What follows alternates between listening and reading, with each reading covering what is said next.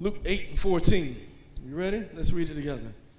And as for what fell among the thorns, there are those who hear, but as they go on their way, they are choked by the cares of and riches and pleasures of life, and their fruit does not mature. Let's read Luke 12, 29, 34 as well.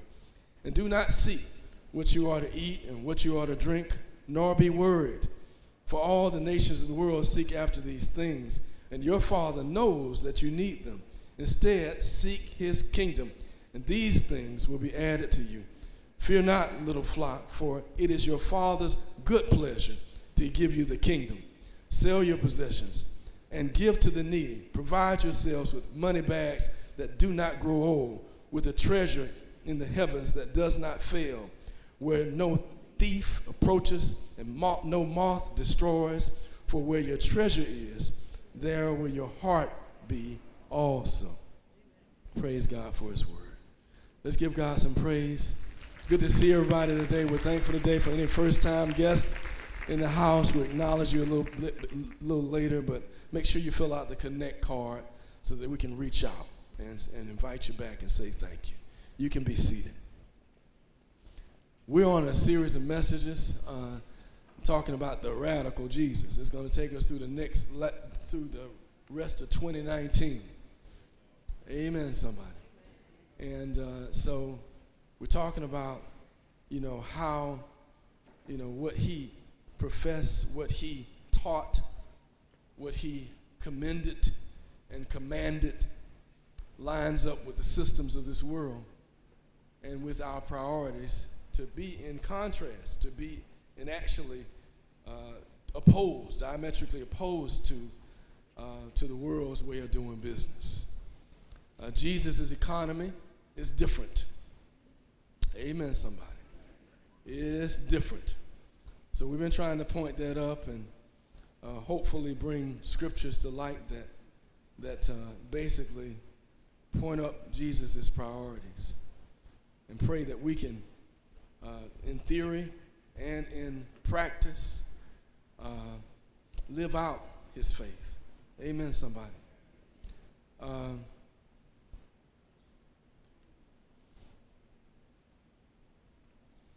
this text talks about seeking first the kingdom, one of the primary texts. Um, Jesus really promoted a kind of economic conversion. Amen, somebody. So y'all say that with me. Economic conversion. Amen. Matter of fact, in some instances, when he was trying to get people to draw closer, he would deal with their, uh, their economic position and status. He would deal with, uh, you know, their need to be, reflect on that and make some changes. And he commended some folk who actually made shifts in their economic understanding uh, and said, hey, you, you were recipients of salvation because not only did you profess faith, but you, in a tangible way, uh, you changed your outlook in this economic system. Remember Zacchaeus? He, was, he saw Jesus, and Jesus invited himself to his home and came down out of that sycamore tree. And, and after he professed, like today, you know, I, you know, I, I'm gonna, I'm gonna uh, have my goods. I'm gonna give to the poor. Praise God. And and what and, and how I've abused people or oppressed people, I'm gonna make that good. I'm gonna make that right. And Jesus said to him that today salvation has come to your household. Amen. Because you understand uh, that, uh, that the, the surplus is to bless. Did you hear me? The surplus is to bless. That we're not to hoard and hold on to everything, but the surplus is to be a blessing. Amen, somebody. You know, and so, you know, Jesus, in many instances, he just inverted the formula. It was, it was, it was upside down what he promoted. There's a book I've been reading called The Upside Down Kingdom. I recommend it to you. Um, but, it, but it talks about concepts like Jubilee. Amen. The year of Jubilee. Amen. You know, every seven years there was a reset in, uh, in Jewish history. So the Israelites would reset financially. So lands and acquisitions that you had made, you would actually give some of that back in that seventh year. So you weren't allowed to just, without restriction or restraint, acquire, uh, you know, until you became a multi-trillionaire, a billionaire. and I don't know if a trillionaire exists, but you know what I'm talking about. You know, avarice, greed, the unrestricted uh, accumulations were limited by the years of Jubilee. Amen. Uh, so that lands would be given back to people who had been acquired lands. You've acquired somebody's land, they defaulted on their land, things are like that, you would give it back. You know? Somebody said, whoa, whoa, whoa, that's, that's counter to capitalistic, you know, principles. Yeah, it is. Amen. That's why I'm telling you that the faith can be radical. And the understanding of it is, is something else once you get into the details of it. So Jubilee was about sharing. Jubilee was about uh, uh, managing the surplus properly. Jubilee was about making sure that you don't perpetually oppress anyone, that you share your uh, resources, and that, you know, that, and, and, and this is why God felt it important because he knew that finances, money, acquisitions, pleasure can undercut our allegiance to him. Can undercut our allegiance to him. Amen, somebody. So advances, you know, acquisition of homes and, you know, resorts in, in, in, in, in, the, in the era or vacations or elaborate, lux, you know, luxurious hobbies and investments and clothing and cars and leisure, those things can undercut your allegiance to God. Amen, somebody. Can I get a witness in the house? And a lack of concern for the status of the poor, the needy, the have nots, you know, and to impress them through an economic system that, in some instances, you know, prevents them from gaining access. Amen. If I'm the minority, if I haven't had access, if I don't inherit any wealth, if I don't have the means or the wherewithal for, you know, upward mobility, then I could stay in an oppressed state in a capitalistic culture. And capitalism predicts there's going to be some people on the lower end of the spectrum, you know, poor, disadvantaged, the working poor, uh, in order for the formula to work. So the formula ain't even fair. Amen, somebody. It ain't fair. You know, I remember sitting in an economics class thinking, this ain't fair. Amen. And I asked the professor, I guess he thought I was some kind of raving liberal. Said, how is this formula going to work? He said, that's how it works. It's going to be a permanent lower class. The, for, the formula works. It helps to generate profit. Amen. So if you can pay the folk at the bottom rung just a little bit of money, you know, this whole debate is going on right now about the working poor. Do you know that you know, Orlando is one, one of the working poor capital cities the, in the nation? Amen. Uh, that 73% of the children uh, in Orange County public schools are on redu- reduced or free lunch. Did you hear me? I said 73% of the children in Orange County public schools are on reduced or free lunch. Amen. Uh, anything fair about that? You know, to be working hard and still, you know, you still qualifying for food stamps and reduced lunch and all of that kind of thing. And then in in the in the most magical city in the world, Amen, has bred a culture of underpayment. Hoteliers you know, theme parks, you know, low income jobs. Amen, somebody. You think God's in favor of that? No, it's against it's against what God wants. And uh, so we have to speak truth to power, and we have to know that it ain't right. And if we're ever in a position to make a difference, we should do the same. We should make a difference. Amen, somebody. But but but but God knows that that uh, that, that wealth and money and pleasure can choke you out, can strangle you, can, can actually suffocate you, can gag you, if you will. Amen? You know, that's why scripture says, hey, you know, when you receive the word, that that, that you can that the word can be choked right out of you by the cares and riches and pleasures of this life. So our preoccupation, our, our, our focus on this stuff can prevent us from reaching our full maturity in Christ. You know, because it takes effort to, to keep up with stuff and things. Amen, somebody. You know, you got to keep up with that investment. You got to keep up with it. You got to maintain it. You got to manage it. You got to, you know, if you got some stocks and bonds, you got, you're going to track that. You keep up with that investment. You'll make sure that's in place and this and that. So it's energy, effort, time that's taken to acquire stuff, to maintain stuff, to save, to invest. And next thing you know, you're spending most of your time thinking about this stuff than the things of God. God says, think about me. Make me first. These other things will be added to you. Not that these things aren't important, that we handle our business. Yeah, handle your business, but handle the business of God first. Amen, somebody. And so, so, so again, it undercuts allegiance, it strangles, it suffocates, it gags, it diverts and distracts from the main thing. Amen, somebody. Luke 6 and 34. And if you lend to those from whom you expect to receive, what credit is that to you?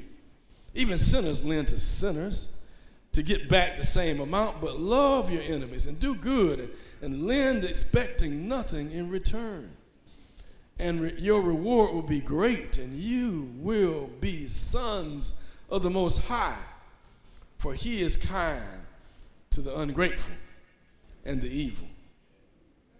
Amen. You mean to say I'm not supposed to exact some interest on my loan? I'm loaning you some money, you know. Give me 5% on that. 3%, give me something, you know, just add something to the, to the amount that I'm loaning you. But the scripture says that we're not supposed to exact interest. Now, that's not something that was, even in the day of, uh, in, in Jesus' day, they found a way to bypass it. The law of God said no interest, but the Pharisaic law said you could, you could, you could have interest if it was on a loan for an unnecessary need. Amen, somebody. So if it was a loan that you were taking out, you know, if it wasn't for food or clothing or housing, and if you weren't in a destitute position, then we, he, uh, the Pharisaic law adjusted the law to say we can, we, can, we can exact some interest for that. It's not for your basic necessities, so let's add a little plus on there. Amen, somebody. And so Jesus came in, you know, basically in one instance, he came into the temple and started turning over tables. He said the, the, the profiteering is, is on steroids. They're out of control. They, you know, they, they brought this to the, to the church itself. Here they are exchanging money, you know, and trade. And, uh, you know, you can go in and buy your oxen or buy your sheep or buy your lamb or buy your turtle dove in order to sacrifice it on the altar. And, and yet they made profit right there in the context of uh, the church. So Jesus said, I don't want this kind of profiteering happening in the church. My house shall be a house of prayer. Amen, somebody. So, so we say, what are you saying? Well, well we, we are participating in an economic system that is on its face sinful. Let that sink in for a second. That's why we need Jesus. Amen, somebody. Because when we go against the law of God, either wittingly or unwittingly, we need God for healing and forgiveness and mercy and grace extended towards us. And so, just because you can doesn't mean you should. Just because the modern law says that you, you can do, do this in this fashion doesn't mean you should. You should try to be cognizant of the fact that God wants us to be generous that God wants us to be givers, that God wants to, us to lend. Yeah, the scripture also warns you don't give somebody any more than what you can afford. Amen, somebody. So there's warnings in scripture that balances that out. You know, somebody come to me some, for needing five thousand dollars, you know, well, I may not be able to help you. Amen. But this is what I can help you with. Amen. So it's within my means. It's within my wherewithal to respond. So God wants us to respond, but He don't want us to break the bank to respond. He don't want us to hurt ourselves to respond. Pookie and them will come at you hot, heavy, and often.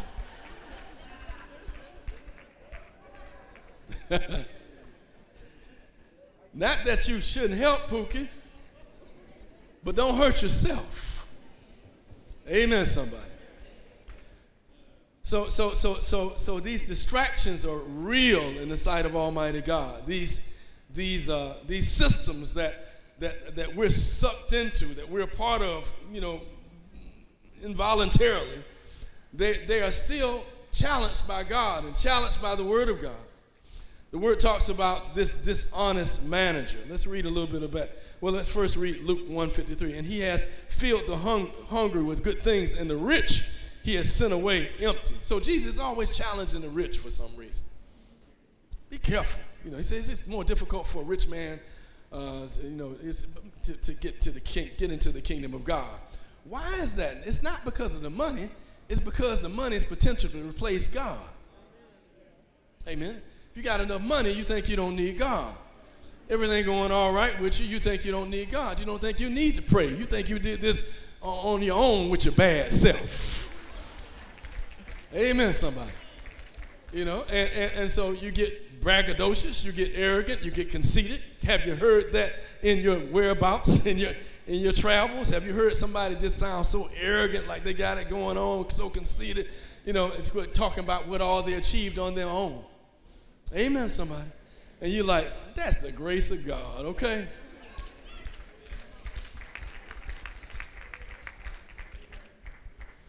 Luke 16, 1 and 9, the parable of the dishonest manager. He, said, he also said to the, to the disciples, There was a rich man who had a manager, and charges were brought to him that this man was wasting his possessions. And he called him and said to him, What is it that I hear about you? Turn in your, the account of your management, for you can no longer be my manager. And the manager said to himself, What shall I do? Since my master has taken the management away from me. You know, where since master, uh, manager, my, my master's getting ready to fire me. I'm not strong enough to dig. I am ashamed to beg. I have decided what to do so, so that when I am removed from management, people may receive me into their houses. So he had a strategy. So, summoning his master's debtors one by one, he said to the first, How much do you owe my master? He said, A hundred measures of all. He said to him, Take take your bill and sit down quickly and write 50. You know, instead of 100, I'm going to cut it down to 50. Then he said to another, How much do you owe? He said, A 100 measures of wheat. He said to him, Take your bill, write 80. Amen. The master commended the dishonest manager for his stewardship. I mean, I mean, I'm sorry, for his shrewdness. for the sons of this world are more shrewd in dealing with their own generation than sons of light. And I tell you, make friends for yourselves by means of unrighteous wealth, so that when it falls, they may receive you into their eternal dwellings. You know, a lot of times we're like, why, why is this boss commending his manager for cutting a deal with his debtors? Amen, somebody. Why would you commend, you know, you reducing my funds? You know, first of all, if you, if you know the context, he wasn't reducing the funds. What he was doing was taking off his margin of profit. So in one instance, you know, he said, you pay 80 because he had tacked 20% interest on the loan. So all he did was forgive the interest that he had exacted as a manager. Same thing, 50-50. So, you know, well, you owe 100, you pay 50. All right? So he had charged a 50% margin on that person. Amen. And then uh, to go, go on. So you can imagine now the debtors of the owner, they're happy because now their debt has been reduced to the actual money owed as opposed to the money that was, you know, that this heavy interest had been added to by his manager. The manager had the right to add interest, but he also had the right to, to forgive interest. So by doing so, he had made the, the, the, the master's, uh, you know, uh, the people that owed him money happy. Also ready to do more business with him. So he's happy, he's elated, he's excited because you made the, the business environment better now. It's, it's less of a contentious, hostile business environment. Now I'm happy because my debt, my interest has been reduced and my, or liquidated or eliminated completely. And so he was just trying to set himself up for a, a, a soft landing somewhere since he's about to be fired. Amen, somebody. And, and, and, and the shrewd, and the owner said, You know something? You shrewd, dude. I mean, I, I, I got to give you your props. You did a good job of making sure you land well, and but you also did a good job of making sure my customers are happy. So two things happen, two dual things happen in the context of this parable. Amen, somebody. And so, so again, interest was something that was happening, but it shouldn't be happening. Amen, somebody. And so this blocks, amen, blocks and strangles folk from coming into relationship with a God. This dishonest guy who had, you know, exacted all this interest on the folk, he prevented himself from being thought as of righteous. Amen. And he's hindering people from expanding their work. Amen. So, so, so, so, so here, you know, again, the boss He's happy. He's elated because now my customers are happy. Amen. How do we make people happy? By being fair. The parable encourages fairness. The parable encourages equitable treatment. The parable encourages, you know, good business practices. The parable encourages us to do right by other people. The parable encourages us not to exploit or oppress anybody. Amen. So, so you know, so there are people that owe you. You know, if you can afford it, you might want to think about forgiving a debt. Amen, somebody. And, and in this instance, the forgiveness of the debt had a ripple effect, not just in his life, but in the life of his boss. Amen, somebody. So that's one parable. Psalm 14:1 says, The fool says in his heart, There is no God. Amen, somebody. That's what a fool says. Amen. So, uh, so Luke, Luke 12 and 13. I want to get to this parable, and then we're going to finish up. It says, "Someone in the crowd said to him, Teacher, tell my brother to divide his inheritance with me." But he said to the man who made me a judge or arbiter over you, and he said to them, Take care and be on guard against the, all covetousness, for all for one's life does not consist in abundance of his possession and he told them a parable saying, The land of a rich man produced plentifully. And he thought to himself, What shall I do? For I have nowhere to store my crops. And he said, I will do this. I will tear down my barns and build larger ones, and there I will store all my grain and my goods. And I will say to my soul, Soul, you have ample goods laid up for many years. Relax, eat, drink, be merry. But God said to him, Fool, this night your soul is required of you. And the things you have prepared, whose will they be? So is the one who lays up treasure for himself and is not rich toward God. Amen, somebody. So this story is a story about a guy, amen, who uh, who's rich, and he decides he's gonna lay up not not storage bins, but he's, he wants to accumulate for the, for the far distant future. Amen, somebody. And he's sitting back partying. Amen, somebody. He's got everything lavish and extravagant, and you know he thinks he's got it made in terms of his trajectory for the future. And God, through this through this parable, God says to him, "Look, it's done. It's over. Life is over. Amen. And today your soul shall be required of you. Amen. And then uh, it goes on, another parable talks about how, you know, the rich man and Lazarus. You all remember that story? I mean, the rich man and Lazarus, Lazarus rich man, died, you know, Lazarus is eating the crumbs from the rich man's table, and he's he's got these sores all over his body, and, and in addition to he's eating the crumbs, his, these wounds are open, and the dog is actually licking and you know licking his wounds and trying to. I mean, he feeling sorry for him, having compassion for him, and dealing with the wounds that's all over his body, and he can't get anything from the rich man but the crumbs. Amen. And guess what? The rich man dies. Lazarus also dies. Amen. The rich man goes to hell. Lazarus goes to heaven. The word says that he's in the bosom of Abraham. And because of the excruciating pain and the conditions that uh, the rich man is, is under because of his life, you know, he, he, he but I think this is amazing, really. One of the penalties of one of the penalties of hell is that you can see heaven. That's that's crazy, it? Lord, I do not want to go to hell. I mean, you, you can see heaven.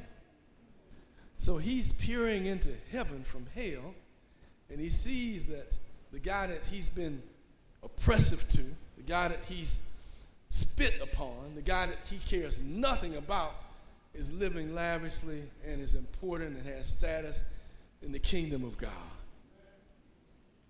And he's thinking about his brothers.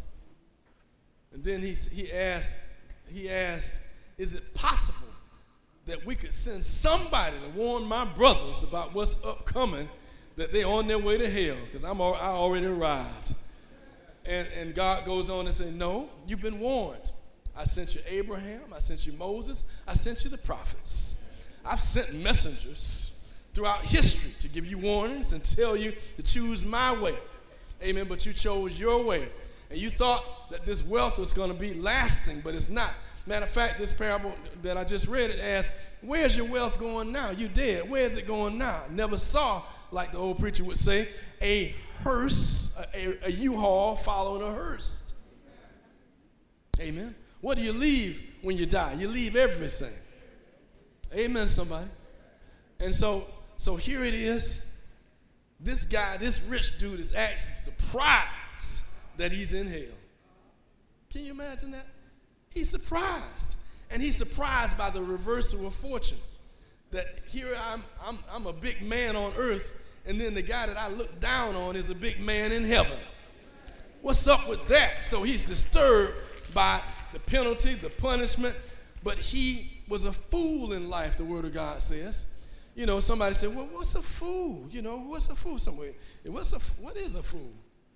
Maybe y'all can help me. What's a fool? Yeah, well, you got to my conclusion too fast. I'm talking about, give me some more synonyms for fool. Listen, I can think one stupid. Mm-hmm. A little bit crazy. A little crazy. Amen. An imbecile. An idiot. Y'all want me to think of all of them? I get, I, I'm having fun thinking of way. huh? Godless. Amen. Ignorant, arrogant. Amen. So that's that's a fool. But the scripture says, defines a fool. A fool is somebody who thinks there's no God. That's a fool in the sight of God. You can be a little bit crazy. but if you believe in God, you ain't fool. Amen, somebody. A fool is somebody who thinks there's no God. That's what, that's what scripture says. And so that's the temptation. Riches and wealth and resources and possessions and things and accumulations make us forget about God. They cause a kind of spiritual amnesia where you think that, hey, I'm doing this all on my own. So God says, where your treasure is, that's where your heart will be also. So that's even the motivation, the inspiration for why you should give. He said, hey, give because that tethers you, that connects you to the things of God. Anything you give and invest in, you're going to have an interest in. Amen, somebody. If I got stock in Microsoft, or if I got a stock in IBM, if I got stock, I'm going to pay attention to the stock you know, fluctuations, at least periodically, because that's where my investment is. So my heart is going there also. If I put my funds in the kingdom account, my heart also is going to gravitate toward the kingdom. Some of us wonder why we're so loosely tethered, we're so loosely connected, because our heart isn't there. Our treasure isn't there yet. So how can I really care about a place, a place that I'm not investing in? Amen. Amen. A place that hadn't become a priority for me as far as my budgetary concerns. I got other concerns, amen, that in my estimation um, have take precedence over the things of God. Whereas God says that's not how you get blessed. You get blessed by seeking me first, first and foremost. And then he says, I'll add those other things to you, but come after me first, run after me first, want me first, desire me first. Love me in a tangible, demonstrative way. Praise God. Demonstrate your love for me by allowing your treasure, amen, a portion of it, to be invested in the kingdom, to be seeds planted in the soil of the kingdom of God. Amen, somebody. So the yardstick for status in the sight of God is not how many stuff, how much stuff you got. Amen. How much money you have. Just think, this rich man, he hit hell. Amen. This poor man, he hit heaven. Not to say that God is, is glorifying poverty. That's not what he's doing. He's not glorifying poverty. Amen. Matter of fact, he, the, the, one of the Beatitudes says, Blessed is the poor in spirit, for they will, they will see God. He's, he's just saying this it's easier if you're poor to see God. It's easier to serve. Yeah, if, if, if you're not enamored and obsessed with the stuff and things. Amen, somebody. So he's saying, look, it's easier for that person to experience God and know there is a God because you're gonna see you're gonna seek Him more. Or, more things are going, doors are going to have to open miraculously for you. So it's, it's, it, you're more apt to seek me. But if all your needs are already met, if your job, wages, salary, occupation, profession gives you some upward mobility, amen if it takes you to that gated community, if it takes you to that place where you're cloistered off, you can get in that spot and just stay there. Amen. There's some folks sitting there in their nice homes this morning. Amen. With their big screen televisions, getting ready to get fired up, waiting for the game to come on. Amen. So that virtual world has stole my Sabbath. Amen. So instead of honoring God, with my time, my energy, my effort, my appreciation, my gratitude for Him, I have now bowed to the God of pleasure and leisure, amen, and recreation and me time. This is my time, me time, my time, me time. I'm doing my own thing. I got my own thing going on. I don't have to glorify and magnify God. And God forbid we give you a little excuse for having a little contempt for the things of God because of flesh walking around in here. Amen. And up here. Amen, somebody. You know, Jesus said, He said everything was going to be that way, that He's going to come to separate the weeds from the flowers, from what's real, from what's false. Amen. But too often we want to get in that business of judging and condemning and relegating folk to being hypocrites. Amen, somebody and and throwing out the church because then that gives me license to do my own thing. Amen. You can't tell me, you know, the folk who tell you in a minute, I don't, you know, I love God, but I, I, I don't believe in that church situation. Isn't that something that goes out pretty often nowadays? Don't you hear that every now and then? Listen, you know, you, I don't believe in organized religion. Amen. So you don't believe in collaboration. You don't believe in partnership. You don't believe in coming together. You don't believe that we're better together. You don't need, believe that we can do more together than we can apart. You don't believe in, in, in, in, in where two or three are gathered in my name that the promise is real, that I'm in the midst no matter what. So God comes to where people are. In isolation, it's hard to get consistent contact with God, but in inclusion and in collaboration, in partnership, in congregation, praise God. We meet God each and every Sunday right here, right now, praise God. And we can be assured of the presence of God showing up because the promises of God are real. I haven't talked to anybody who gave me that lame excuse. I don't believe in organized religion that ain't got something on the side that they're trying to get accomplished that they know is ungodly. It's just an excuse. Amen. I want an excuse to live my life the way I want to live it, and I see I see religion as a restrictor to that. And I'm not going to be in a place that potentially embarrasses me, potentially calls me out, potentially directs light on my lifestyle. I don't want that. I want to see that. I want to be close to that. So I'm going I'm going to search the internet for every negative statement. I'm going to Google, you know, failure in, in the faith. I'm going to make sure I'm aware of all the most recent failings and, and, uh, and mishaps and missteps, even though they've been happening throughout history. Amen, somebody. But it's just more prominent now. See, something can happen in, uh, in, in Washington, D.C. To, today, and we'll know it in 10 minutes. Amen, somebody. You know, we'll know it because they'll post it. And immediately, right now, we know, ooh, that happened. Ooh, that's a shame. See, that's why we don't go to church. Amen. Well, what about the nice percentile of people that are on target? What about the nice percentage of people that the faith is making a difference for? What about the conversion and the born again experience, the infilling of the Spirit of God? What about praise and worship that warms my heart? What about a word that encourages my life? What about the interpretation of Scripture that gives me best practice for, for living for Jesus? Amen. What about all of that? What about the authority that God has exercised in the world and submitting to the authority that God wants? Amen. So that we can be children of His. So acknowledging that even Jesus came under authority. Amen, somebody. You know, so so I want Jesus without his values. Amen, somebody. I love what God has done through his radical exercise.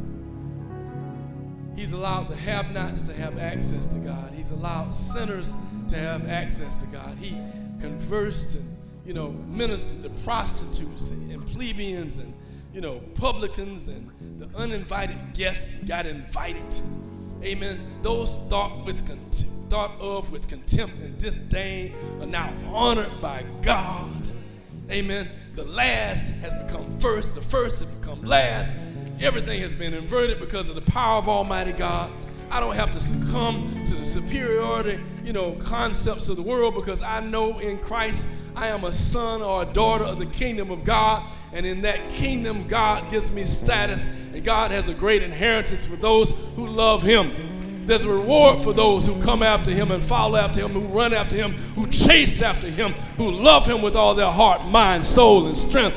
Love Him with everything they are and everything they hope to be. Somebody say, Thank you, Jesus. Hallelujah to the Lamb of God who loves us, who cares for us, who ministers to us, who meets our needs according to his riches and glory. Amen. Scripture goes on to say in Luke 16 13, no servant can serve two masters.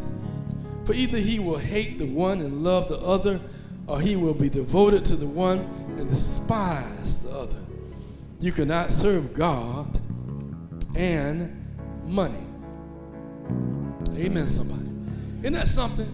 you know, out of all the things that he, Jesus said that competes for my attention, that competes with you having allegiance to, to me, he could have said, well, your knowledge gets in the way, or he could have said your skills gets in the way, or your appearance gets in the way, or your occupation gets in the way, or your nobility, or your status gets in the way, or your nationality gets in the way. What he said, mammon gets in the way, money, wealth gets in the way from allegiance to me.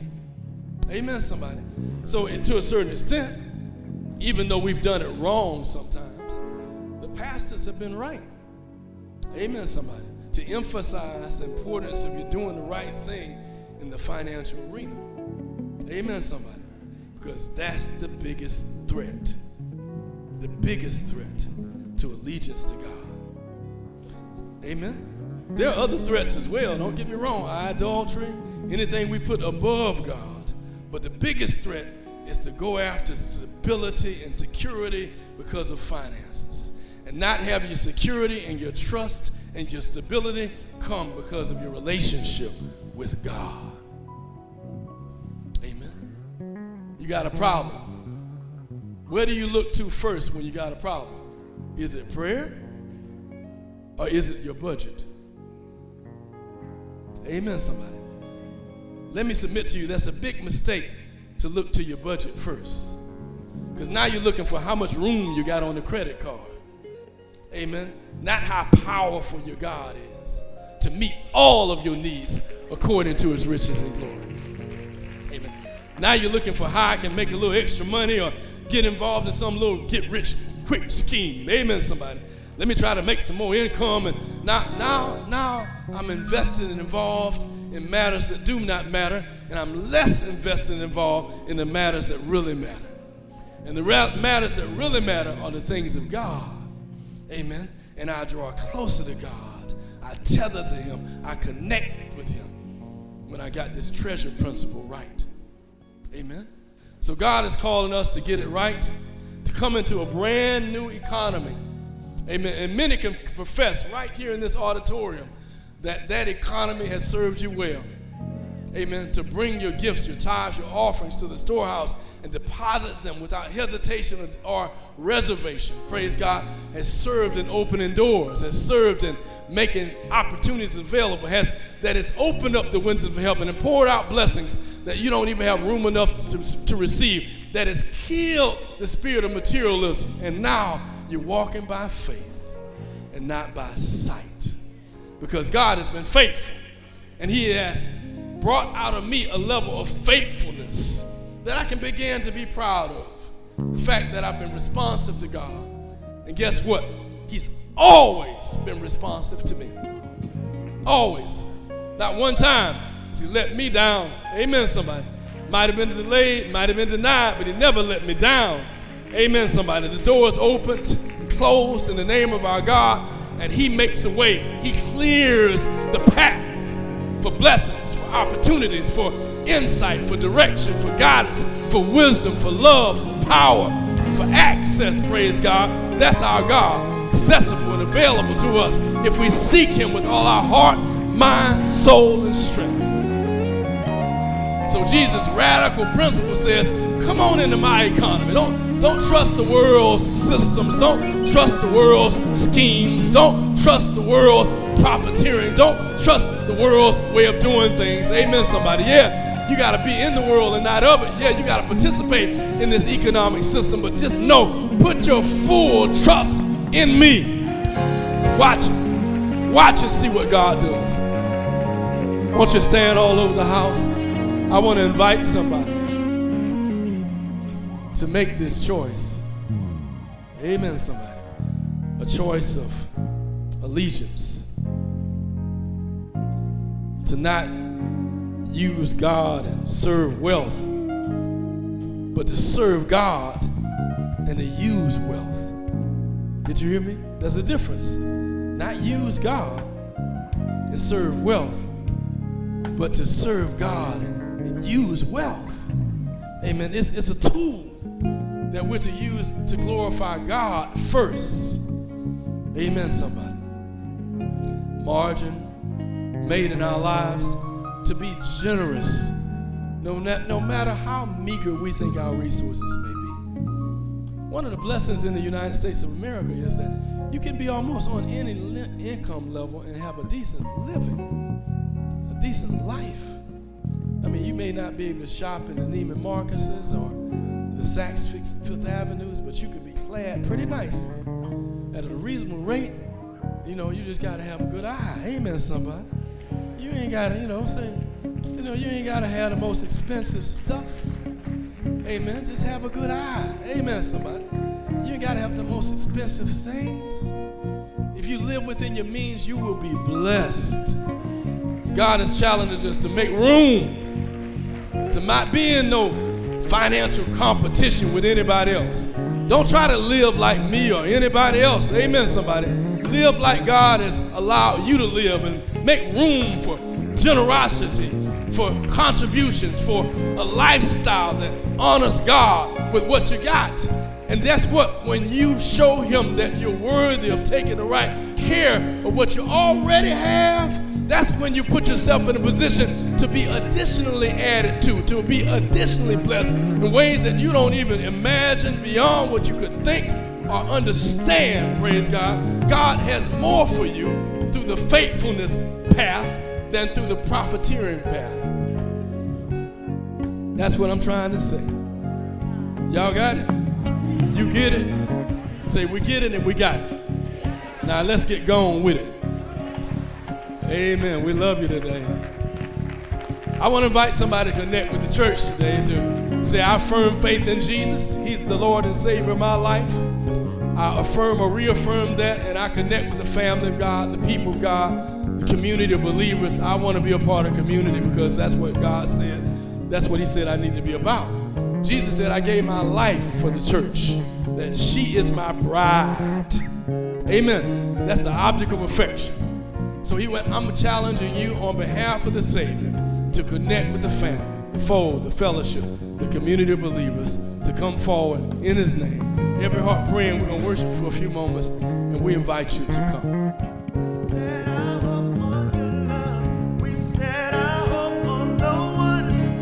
He is the everlasting God.